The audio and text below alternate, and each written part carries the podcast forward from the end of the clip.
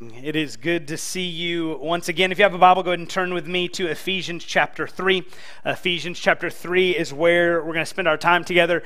Uh, this morning, we're going to take a break from our study in 1 Peter uh, to spend some time in the month of October uh, thinking about this Imagine initiative. And so today, uh, we're going to look at Ephesians 3, and then uh, we're going to turn our attention to 2 Corinthians and see uh, what might Paul say to a church that's in a situation like ours. And so look with me here at Ephesians chapter 3 verses 20 and 21 is where we're going to be. And as you turn there, I, I want to ask you this question. I want you to think about this question uh, Who taught you how to use your imagination? Uh, who taught you how to use your imagination? I would uh, assume that the same person that taught me how to use my imagination uh, taught you how to use your imagination. And that is to say that no one had to teach you how to use your imagination. I, I didn't have to teach my boys how to turn every inanimate object into a weapon. Uh, last night, my, uh, Olivia, she's almost three. Uh, she's great at using her imagination. She uh, had just uh, gotten a bath and she was in her princess pajamas and she was at the top of the stairs and she came around and I said, Look, there's Miss America. And she said, I'm not Miss America, I Elsa and you're Kristoff. Right? Like I didn't have to teach her how to use her imagination. She, she was born with it. Right? We were born to use our imagination. Our imaginations were given to us as a gift from our God to be used for His glory. Now, what's interesting is that some point uh, in our lives, we go from using our imagination to almost ignoring our imagination. Uh, Ken Robinson, he's a, a scholar who studies education and studies development, he says this. He says, by the time most kids become adults, they've lost the capacity to imagine. And then he asks this question why? Why is it that we lose the capacity to imagine? He says one of the things that we do is we make people terrified of being wrong. In fact, he goes on and he says, We're educating people out of their imaginative capacity. That, that we teach people, we, we teach kids how to stop being imaginative, how to stop using their imagination. And yet, what we see all through the scriptures is this is that God has given us our imaginations for a purpose. In fact, as we look here at this passage this morning, what we're going to see is that every disciple of Jesus has a responsibility to imagine for the glory of God. Now, if you're a note taker, you, you got that notebook when you came in. You can, you can flip towards the end of it, kind of the last third. You'll see week one across the top. That's a place for you to take sermon notes over the next several weeks. At the bottom of that page, there's also a place for small group discussions. And so, as you go into your small groups, whether it be uh, later or uh, whenever it is, our small groups are going to be discussing uh, these things. And so, as we look here at Ephesians chapter 3, we see that every disciple has a responsibility to imagine for the glory of God. Now, look with me here at Ephesians chapter 3. Uh, look at verses 20 and 21 with me. Let me invite you to stand as we honor the reading of God's perfect, precious, infallible, inerrant, inspired, all sufficient word. Ephesians chapter 3, verse 20, the Spirit of God says to us this Now, to him who is able to do far more abundantly than all that we ask or think, according to the power at work within us. To him be glory in the church and in Christ Jesus throughout all generations, forever and ever. Amen. This is God's word. You can be seated. Would you pray with me? Father, thank you for your grace and your mercy. Father, thank you for your goodness. Thank you for your kindness to us.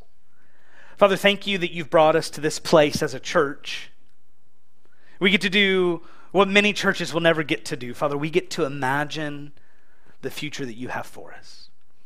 And so, Father, I pray that you would be with us now, that you would bless us. In Jesus' name, amen.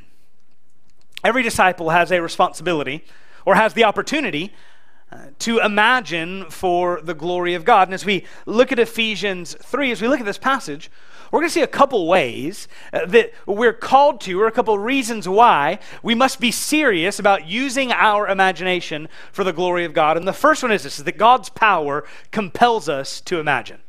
God's power compels us to imagine. God's power changes things. No one encounters God's power and remains the same. If you need a picture of this, look at Genesis 1. God is so powerful that nothing becomes something.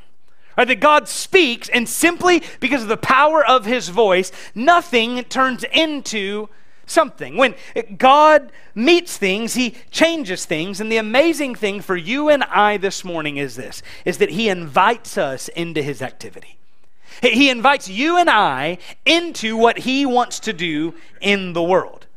Now, a couple months ago, we walked through the book of Ephesians and actually preached on this passage. But I want to remind you a little bit about what's happening in the book of Ephesians. Paul's writing to this church. It's a healthy church, it's a thriving church, but he wants them to be clear on what the gospel is. And so he spends the first three chapters unpacking this great gospel theology, great gospel doctrine. And then at the end of the book, the last three chapters, he's going to apply that gospel to their lives. But at the end of these first three chapters, uh, Paul can't contain himself. And he starts praying that, that the Ephesians, that they would comprehend the greatness of the gospel and the, the greatness of God's power. And then here in verses 20 and 21, he comes to the end of that prayer and he prays, he says that God's power should compel us to imagine. Look at verse 20. Look at this confession. He says, Now to him who is able to do far more abundantly than all that we ask or think, according to the power at work within us. Paul's confession about God is this is that God is able. And God is able to do what he does in us because his great power is at work within us. Now, this is not new that God is powerful. This is not a novel truth that God is great. In fact, if God is God, then he is powerful.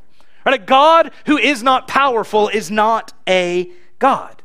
The surprising truth here is not that God is powerful. The surprising truth here is this is that he invites us into what he is doing in his world. That he invites us to be used by him to accomplish his will for his world. Now, in the beginning of verse 20, he says, God is able to do, and I love this, he says, far more abundantly than all that we ask or think. Literally, that God is able to do more than we can measure. Uh, I love the way the NIV translates this phrase. The NIV says that He is able to do immeasurably more than all that we ask or think. God is able to do more than we can measure. He's able to do more than we can comprehend. Uh, for Christmas, I, asked for and I received a, a, bread machine to make bread because apparently in your 30s, Martha Stewart becomes your hero. And so uh, I wanted to, to start making bread and I got really frustrated with it over time. But, but one of the things that I learned in making bread is that there's no approximating, there's no estimating right that you you get that measuring cup and if it calls for a cup of flour what it means is a cup of flour it doesn't mean a cup of flour and then some it doesn't mean an almost full cup no it means a cup of flour what paul is saying here is he's saying don't try to measure what god can do you do, you're not equipped with the right tools. You're not a, equipped with the right cups. No, God can do more than you can imagine. God can do more than you can measure. We, we could put it this way that God's ability and God's capacity for giving far exceeds our ability and capacity for imagining or asking. That God can do more than what you can think. God can do more than what you can imagine. And because of this, because of how great God's power is, one of the ways that we glorify God is we use our sanctified imaginations to imagine all that God wants to do. When was the last time you spent some time imagining for the glory of God? When was the last time you spent some time imagining about what God can do in your life? Or about what God can do in your home? About what God can do through you at work, about what, what God can do through you or with you at school and your friends. Maybe you've been thinking, and I need to live on mission where I work. Right? I, I need to, to be serious about, about taking the gospel to where I work. And, and maybe you've been thinking of different ways. And, and maybe you think, well, I know I should live on mission. I know that I should share the gospel with my coworkers, but, but I'm not sure it would work. I'm not sure how that would happen. I'm not sure about this. I'm not sure about that. You might not be sure, but God is.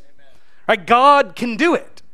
Like God invites you to be used by Him. The problem is not that we imagine things that are too big. The problem is that we imagine things that are far too small. And the reason that our imaginations imagine what is far too small is because of this we don't fully comprehend God's power. We don't fully appreciate just how great and just how strong and just how mighty God is growing up, I, I had this dream. This dream was that one day I would have a dirt bike. I think every little boy probably has this dream at some point. And so I went to my parents and I told my parents, I need a dirt bike. We have this land, we have this space to ride it. I need a dirt bike. And my mom very lovingly said, Not a chance, not, not happening. But they said, Look, if you want to save your money, if you want to work towards it, you can get a four wheeler. I thought a four wheeler was safer than a dirt bike, at least for me. And so I started working and I started saving, and uh, over six months or so, I had saved $400. Now, you might know that $400 is not enough to buy a four wheeler unless you know a guy right? And uh, and I know a guy who happens to be my uncle who he can find you just about anything uh, in whatever price range you're looking for. And so my uncle finds this four wheeler, and my dad tells me he says, "Hey, uh, we have found a four wheeler." I said, "Buy it." He said, "We haven't seen it. We don't know anything about it." I said, "Just buy it. Look, here's the money. Take my money. Buy it." And so he said, "All right, fine. It's your money."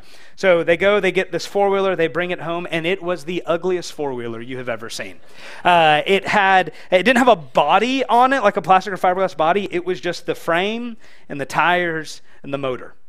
And it wasn't just that this thing was ugly, it didn't really even run that great. Uh, so the key had been broken off in the ignition, and there were some other problems. So the only way to get this thing to crank was to hook it up to my dad's truck, to pull it behind my dad's truck, pop it into gear, and then hope that it would crank. Uh, and so you would get it to crank, and then once you got it to crank, after a few minutes of that and trying not to run into the back of the truck, you had to sit there for about 10 minutes, and you just had to let it warm up. You had to uh, keep pressing the throttle, let this thing warm up. And so the first time I do this, I, I get on it and I'm, I'm holding the throttle, I'm, I'm letting it warm up. And my mom was very concerned. Now, I like to think that the reason she was concerned is because I'm her favorite child, and so she didn't want anything to happen to me. But she's, she's telling me all these rules. She's giving me a helmet. She's telling my dad, Gary, did you tell him this? Did you tell him this? Did you tell him this? And we're going through these rules, and I'm, I'm telling her, look, I, I've heard it. I understand, right? But I've got a need, a need for speed, right? I need to, I need to go. And so I get, uh, finally my dad says, all right, it's warm. Be careful, right? Take it slow. Uh, and so I take off, and within 10 seconds, I come around a corner and I go right into a tree. right into a tree. Uh, and I, I wasn't hurt. I had a bruised ego and a bruised belly. Uh, but other than that, I was okay. But I, I learned a valuable lesson that day. And it was this appreciate the power of what is powerful. Right? Don't underestimate power. I wonder how many of us actually appreciate God's power.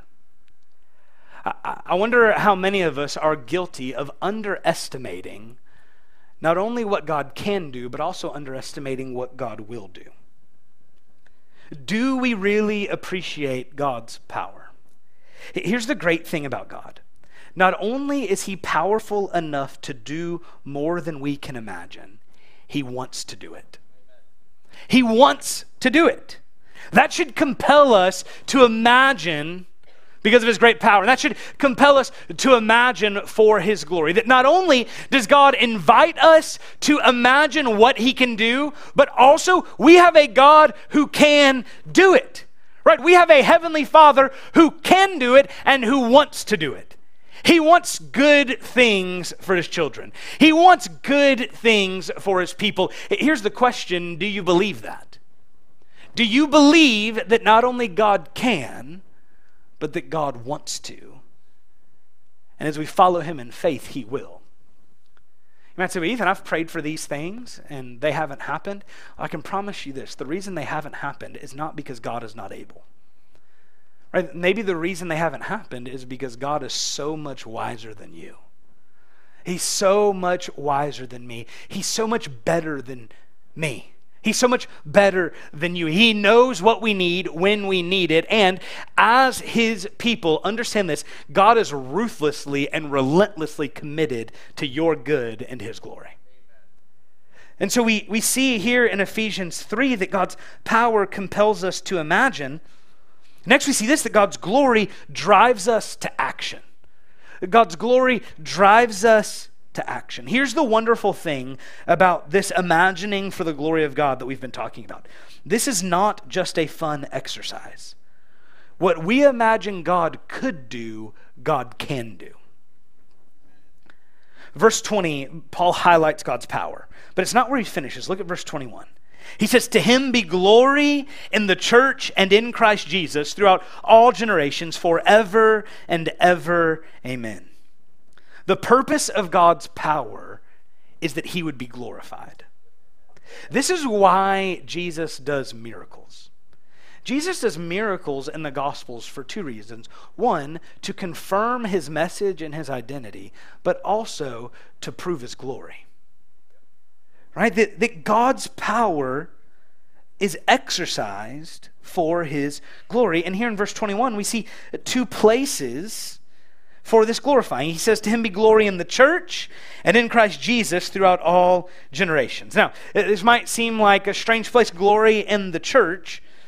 But see, the church is the best place where God's glory is seen and experienced. I started reading a book this week. It's called The Great Dechurching. It's actually written by two pastors uh, in Orlando. And they commissioned the, the largest study of former church attenders that has ever been done. And what they found was this over the last 25 years, 40 million Americans have stopped attending church. Now, there's any number of reasons for that, but that is crisis level. And what is so what's so dangerous about that is those who've stopped attending church, they're robbing themselves of seeing and experiencing God's glory. Right? That the church is the place where God is pleased most fully to show and to give his glory. Because do you remember what Paul said about the church in a speech to the Ephesian elders? He said, This church, the church, was bought for with the precious blood of Jesus. And if Jesus thought the church was worth dying for, then we should certainly be committed to living with the church and in the church. And we should look forward to seeing God's glory active among the church. But it's not just that he would receive glory in the church, but he also says, and in Christ Jesus throughout all generations, forever and ever. Amen. What's he talking about here? Why, why would he receive glory in Christ Jesus? Well, this is Paul's shorthand way of talking about the gospel. The gospel is the greatest reason for this glory. If you wonder why God deserves glory, then look no further than Jesus. This is the good news of the gospel. This is why we gather together. This is why we celebrate. See, the good news of the gospel begins with bad news. The bad news of the gospel is that you and I are sinners. And because we're sinners, we've, we've sinned. And what that means, what sin is, is it's missing God's mark, it's falling short of His standard. And because we've missed God's mark, because we've fallen short of His standard, what that means is that you and I, that, that me, that you, that all of us, every person in here, and, and every person who has ever lived is deserving of God's judgment. Because of our sin, we have separated ourselves from God. And what we have said in our sin is we have said, God, I am better than you. God, I am stronger than you. God, I am wiser than you. God, I know more than you. We have rebelled against Him. But God doesn't leave us in our rebellion. In fact, what the Bible says is while we were still enemies, Christ died for us. See, God didn't leave us in our rebellion. Instead, He sent Jesus Christ, His one and only true Son, at the right time to live the life that you and I should have lived but couldn't. Jesus lived a perfect, sinless, spotless life. He was tempted, but he never sinned. Jesus was innocent. And yet, Jesus ended up dying a criminal's death. Jesus ended up dying on a cross. This is why we have the cross behind us, why we make a, a big deal about the cross here. That Jesus died in our place, taking the wrath and taking the penalty that our sin deserves. And understand this the worst thing about the cross wasn't the nails, it wasn't the beating, it wasn't the crown of thorns. The worst thing about the cross was this that all of God's wrath for your sin and my sin was poured out on Jesus. That all of God's wrath that my sin deserves and that your sin deserves was given to Jesus. The Bible gives us this picture that Jesus took the cup of God's wrath. He drank every last drop. He flipped it over and he said, It is finished. That Jesus died on the cross in our place, but the good news is that he didn't stay dead. No, Jesus was buried in a borrowed tomb, and it's important that the tomb be borrowed because he wouldn't need it for long. Jesus was buried in a tomb, and then on the third day, he rose from the grave. He rolled the stone and he walked out. And here's why the resurrection is important. The resurrection is important because it proves that Jesus' sacrifice on the cross had been accepted by the Father. And now, anyone and everyone who puts their faith and their hope in Jesus and in Jesus alone not only can be saved, but will be saved. That's why God gets glory in Jesus Christ. He gets glory in Jesus Christ because he has saved us who didn't deserve it. He, he has saved us who, who couldn't earn it. He has freely given it to us through Jesus. Now, what glorifies God is not simply that we would imagine what he could do, but what glorifies him is that we would act to see what only he can do come about that we would act, that we would take initiative because of God's glory. Now, you might say, Ethan, doesn't this take credit from God and give it to us? No, because God uses us to do what only He can do. L- listen to Ephesians chapter 2, verse 10. It says, For we are His workmanship, created in Christ Jesus for good works, which God prepared beforehand that we should walk in them.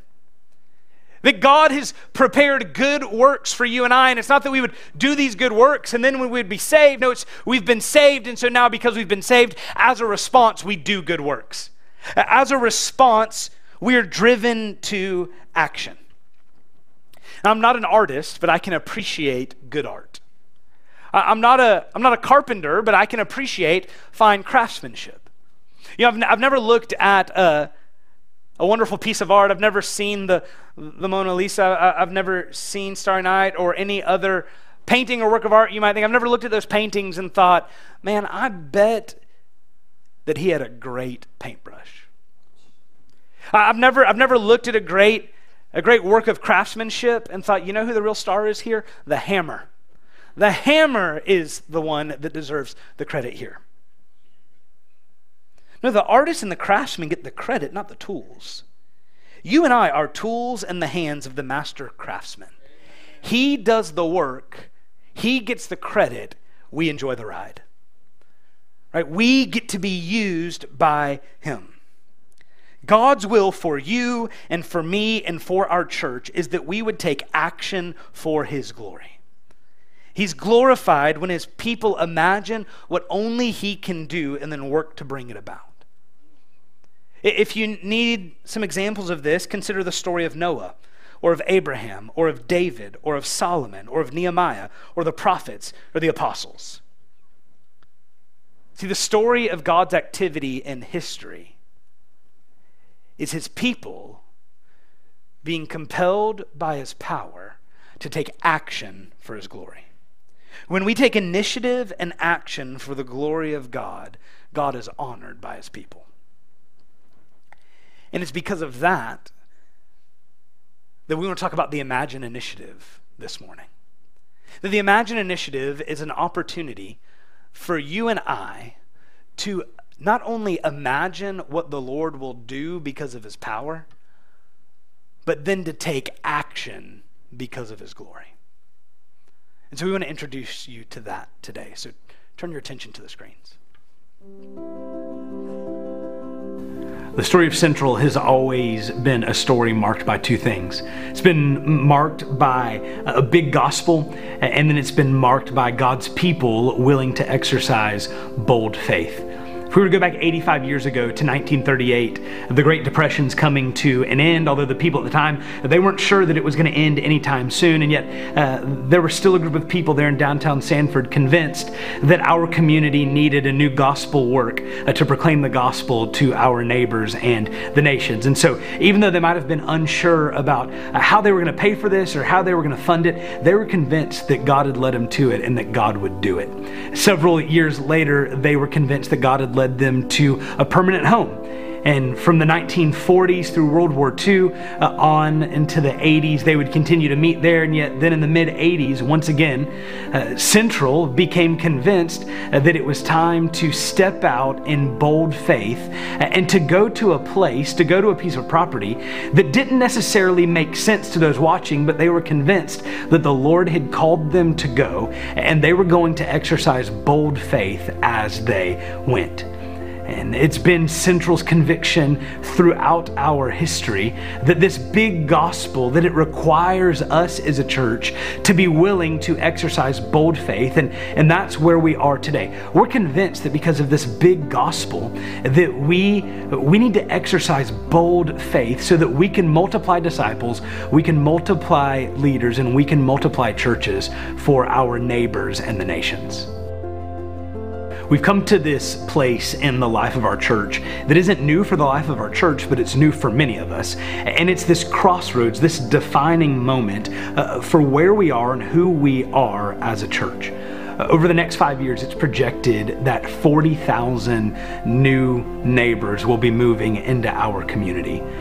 And we are not ready for them. The current layout of our facility, when it comes to kids, and student ministries, when it comes to our parking lot and when it comes to any number of other ministries that we have here at Central are nearing max capacity. God has been so faithful in using Central Church to make a spiritual impact among our neighbors and the nations for over 85 years. And it's because God has been so faithful in using our church that I want to introduce you today to the Imagine Initiative. The Imagine Initiative is a generosity campaign to upgrade our facilities and to fund the two year missions and ministry plan of our church. Together, we get to each imagine what sacrificial commitments the Lord would have us make as He uses us to bring to reality this vision that we believe is going to be beyond anything that we could ask or think or imagine.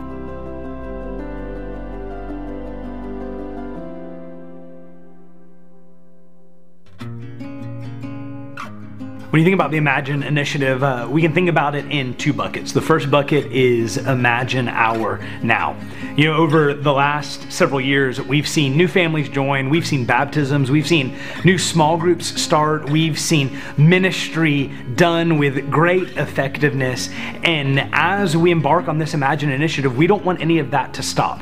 And so, Imagine Our Now is the way to fund the next two years of our mission and ministry plan. In other words, it funds the next two years of our budget. And this Imagine Our Now bucket is $4.1 million. The next part of the Imagine initiative is that we would imagine our next. Uh, I want you to imagine with me first a, a global influence for Central Church.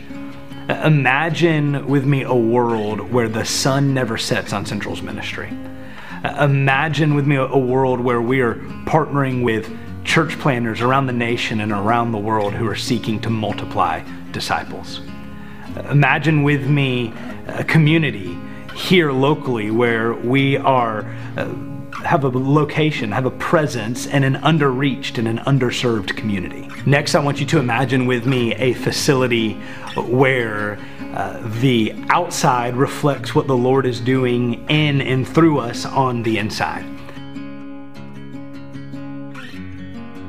I want you to imagine with me a facility where the parking is smoother and where the lobby is larger.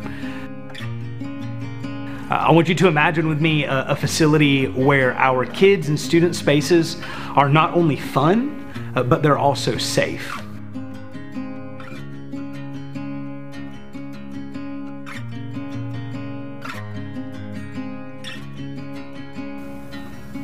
The goal for this Imagine Our Next bucket is $3.1 million.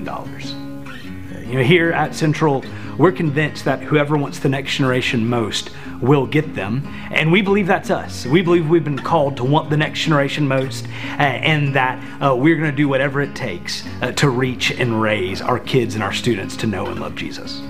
So, the total for the Imagine initiative between imagining our now and imagining our next is $7.2 million. But before we have a goal for a dollar amount uh, we want to raise, our goal is 100% participation. Our goal is that every person who calls Central Church home would be involved and engaged in what the Lord is doing here at Central, not, not only through Central, but also in us as His people. What excites me about Imagine is I think that it has the potential to unify our church in a way that we have never been unified as we come together, uh, putting our time and our talents and our treasures all into uh, one place uh, where we are seeking what the Lord has not only for us as a church, but also for us as believers. And as we seek to follow Him, that He will unify us, and then He's positioning us uh, to make an impact in our community and in our neighborhoods that we haven't seen. And He's He's using us now to set the course and to set the tone of ministry at Central for the next 30 years. Imagine is going to challenge us. It's going to challenge us to step out in faith. It's going to challenge us to trust that the Lord has brought us to where He has for a reason and for a purpose. And it's going to change our church as we get really, really committed to doing what the Lord has called us to do. And that's to make disciples, that's to multiply leaders, and that's to plant churches. And I'm convinced that through Imagine, we're going to see each of those things happen. And so I'm asking you uh, that you would pray and you would ask the Lord how He might have you be involved and be engaged with the Imagine initiative. You know, the, the cost of doing this is great, but the cost of not doing it is far greater. We have new neighbors who are coming every day, and the question we have to ask ourselves is are we ready? We want to continue to be a church that's marked by a big gospel and a bold faith. And I believe that through the Imagine Initiative, that's exactly what we will continue to be. I believe that through the Imagine Initiative, that we will make an impact that will only be known in eternity. And so I hope that you're excited and I hope that you will come with us as we seek to see the Lord do more than we could ask or imagine.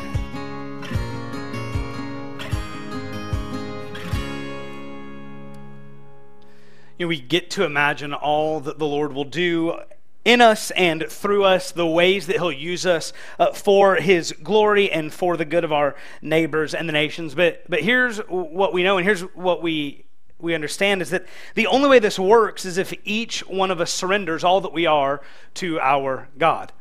And so that's the, the question I want to ask you this morning is have you surrendered who you are to our God? Are you surrendered to his purposes in your life? So if you've never trusted Jesus, if you've, you've never come to that place where you've put your faith in Him and, and believe that gospel that we just talked about, I want you to forget everything else you've heard today. I want you to forget the video. I want you to forget everything else you've heard, but I want you to think about that gospel. Have you turned from your sins and have you trusted in Jesus Christ and in Jesus Christ alone to save you?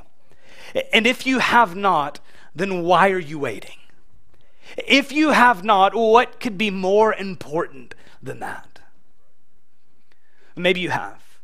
Maybe you have trusted in Jesus Christ and in Jesus alone to save you. Maybe, maybe you call Central home. Well, then here's the next question I want to ask you is are you surrendered to God's purposes through your church and for your church? Or that we get this picture in the New Testament of the church as a family and of the church coming together to see believers made, to see disciples multiplied, and to see churches planted. And so we have this opportunity to come together now to make an impact, not just in our community, but literally around the world. What excites me the most is not new and re, revamped or streamlined ministry spaces, not easier parking. What excites me the most about the Imagine Initiative is that in the Imagine Initiative, we have the opportunity to literally change eternity. We have the opportunity to make an impact in the lives of our neighbors and in the lives of the nations that, that many of us will never know this side of eternity, but that through this initiative, through these sacrifices, one day we will be gathered around the throne of King Jesus, worshiping Him, and there will be those next to us and in front of us and behind us who are there because the God used the Imagine initiative to bring them to faith. Because God used the Imagine initiative to change their eternities. And so here's, here's my ask for you this morning. If, if you're in that second group, one, that you, you would commit to praying for God's work in our church. That's why I, I pointed out this, this card earlier. Inside this card are some stickers. You can put those stickers, mine is on my cell phone. You can put it on your bathroom mirror. You put it somewhere that you are going to see to remind you to be praying for God's work in His church through the Imagine initiative.